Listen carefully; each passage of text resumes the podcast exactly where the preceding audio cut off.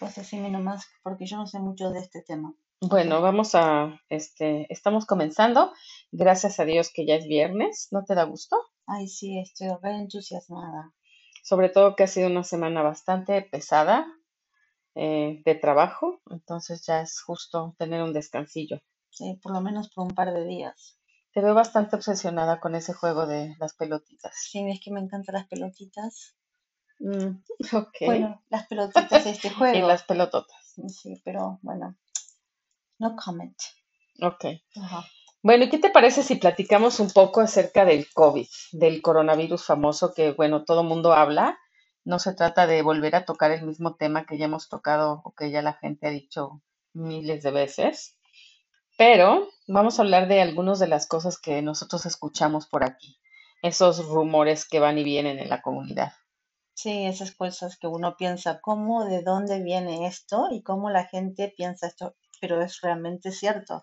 Gente viene honestamente pensando cosas que se imaginan que, que no son, no son ciertas y las pasan de una persona a la otra. Es como el virus, es otro virus. Es el virus de la mala comunicación, que además es un virus que está atacando en todos los sentidos, ¿no? No solo se comenta en la calle, sino que además se lo comentan en el Facebook y en todas las redes sociales, me supongo. Sí, es como tipo esa información falsa que es tan famosa hoy en día. Pero bueno, venimos arrastrando información falsa en la comunidad ya desde hace muchos años con este mitos y leyendas y demás, ¿no? Pero eh, recientemente yo vi una señora que vino aquí a la sala de emergencia porque estaba muy enferma, tenía, más que nada tenía ansiedad. No era que estaba muy enferma, pero tenía muchos síntomas debidos a la ansiedad que ella misma se provocó. Porque se empezó a sentir mal y le empezó, según ella, a dar palpitaciones y que ya sentía que le iba a dar un infarto, que se iba a morir y le dolía la cabeza, no sé qué tanto. Y no quería venir al hospital que porque dice que alguien le había dicho que aquí en el hospital te ponían a firmar un papel y luego te mataban. Hazme el favor. Y eso es lo que uno no entiende. Yo no sé de dónde salió eso, porque sí, en todo hospital uno entra y sí tiene que firmar un papel diciendo que yo autorizo al personal que me preste atención médica, pero de dónde sale que se la van a matar, eso no sé. Y luego, ¿nosotros qué ventaja o qué beneficio tendríamos en el hospital de matar a los pacientes?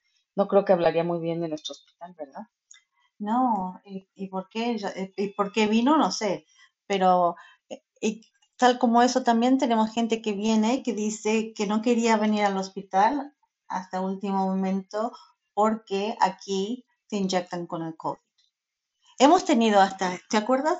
Este verano hemos tenido gente que, yo me acuerdo muy, sí, me, me acuerdo totalmente este señor que vino, bueno, él vino ya fallecido, pero el, el hermano y la esposa lo traían porque el hombre estaba tan mal, le faltaba el aire, ya no podía respirar y le dijo a, la, a su esposa, por favor no me lleves al hospital que me van a contagiar con el COVID. Ahí sí que me...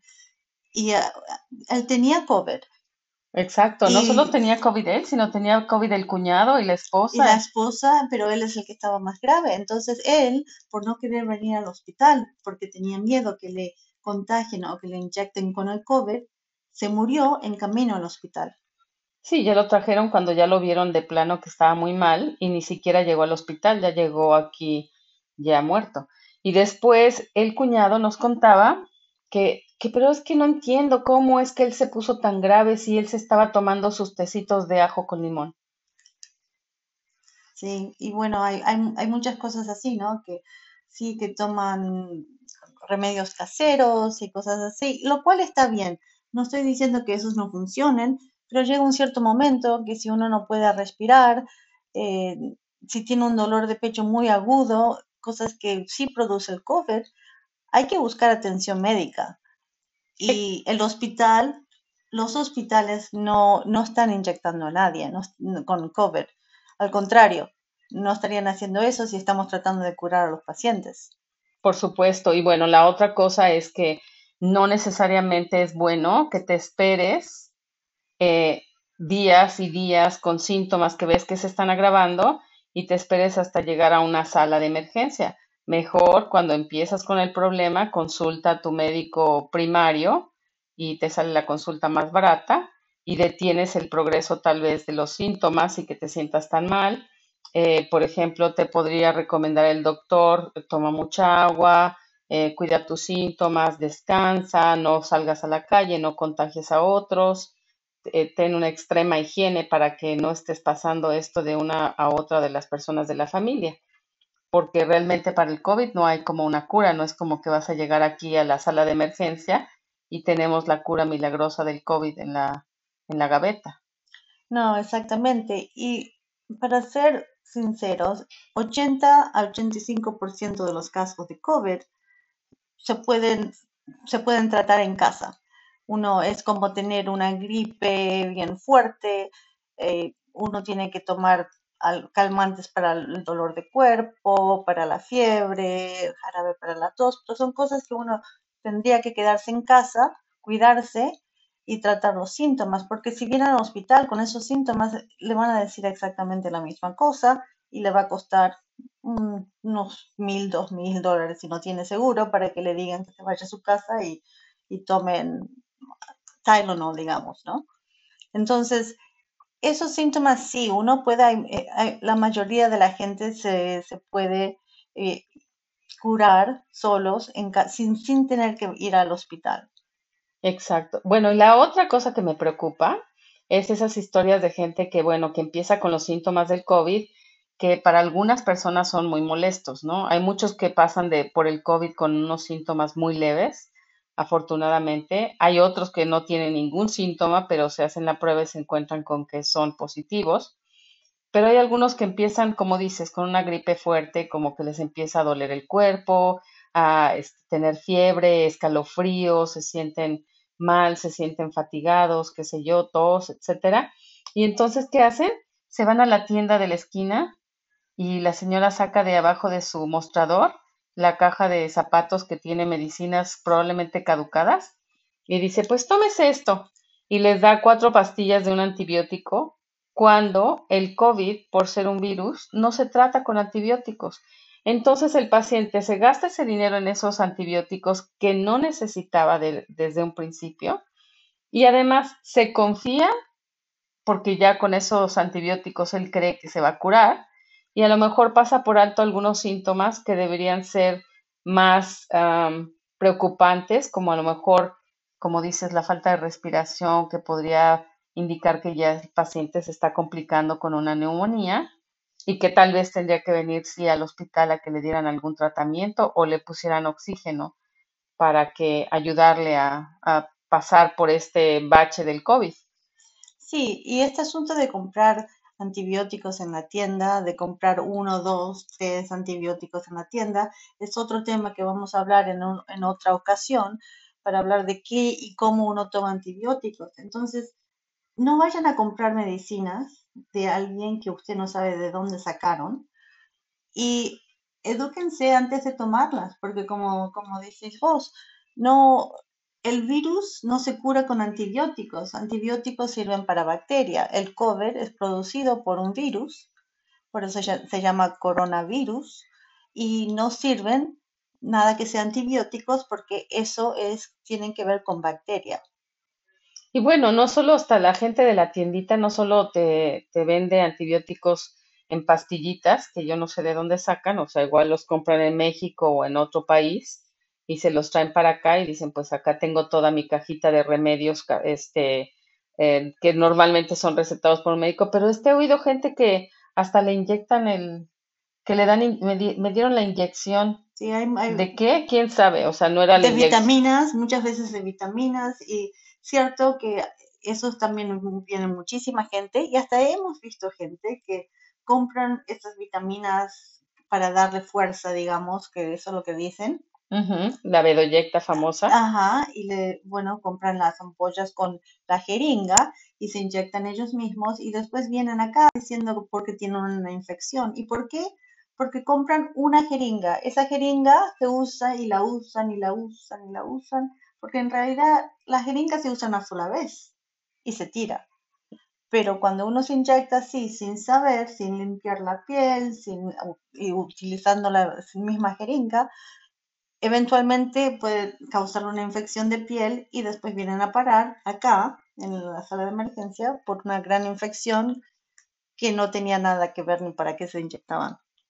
Exacto. Entonces, bueno, eh, eviten por favor usar medicamentos que no les ha recetado el doctor. Los tratamientos de antibióticos tienen cierta, tienen que tener eh, un régimen de cierta cantidad de días. No funcionan si nada más te tomas tres pastillas. Eh, si el doctor te receta antibióticos, no puedes decir, ay no, ya, la verdad es que ya me siento bien. Me voy a, me tomé cuatro, yo ya me siento mejor. Me voy a guardar estos otros cuatro por si al rato me da alguna otra cosa, ya tengo aquí la medicina. Así no funciona. Entonces, oye, ¿qué tal la historia de la señora que, que le inyectaron, la, que le pusieron la vacuna del COVID y que se le quedó la aguja dentro? Uy, sí. Bueno, una señora que vino esta mañana, justamente viene porque el hijo la trae porque tiene algo en el brazo, porque le habían dado, le habían puesto la vacuna ayer y la señora tenía el brazo muy adolorido y estaba segura que la aguja se le rompió en el brazo. Bueno, vamos a hablar de esto primero. Primeramente, la, la, jeringuita, la vacuna, es, la aplicación es con una aguja muy, muy pequeña, que, para decirlo la verdad, ni se siente cuando les inyecta. Ahora, lo que esta señora no se dio cuenta, o no, no habrá leído, o no, no habrá escuchado, es que sí la vacuna del COVID produce en, en muchas personas que tengan el brazo muy adolorido, sea horas después o el día después, como en el caso de ella. Y parecido como también a la vacuna de la influenza, ¿no? También. Sí, y también la del tétano. La del tétano duele por días y días. Duele como si te hubieran dado un golpe en el brazo, así como si tuvieras un moretón. Sí, y es la misma con el COVID, ¿no? Hasta, hasta para mí era, me dolía hasta para ah, levantar un poco el brazo y si, cuando me acostaba de noche, si me ponía sobre ese lado, ay, sí, duele. Bueno, eso es normal bueno, esta señora vino esta mañana pensando que sí, que tenía la aguja del COVID de, la vacuna todavía en el brazo, le sacaron radiografía y tal cual, no había nada, no había nada. El doctor le dijo, bueno señora, esto es una, es una reacción a la vacuna, el brazo le va a doler. Y bueno, la pobre señora se estuvo un poco asombrada cuando le pasaron la cuenta. Pues sí, por nada que necesitaba. Entonces, bueno, hay que, hay que informarse. Alerta, alerta. La vacuna del COVID puede doler. A mí no me dolió, fíjate. Yo te lo dije, a mí no me dolió nada. Hay ciertas gentes, eh, sí, a mí me dolió bastante, digamos, no como la del tétano que me pusieron hace un par de años que me dolió por una semana, pero otro doctor aquí dijo que él no aguantaba, es un cirujano, el doctor eh, es un cirujano y dijo que ni podía, le costaba hasta para operar, le dolió tanto el, brazo. Es que sí hay gente que, como toda persona, ¿no? Todo el mundo tiene diferentes reacciones a lo que sea.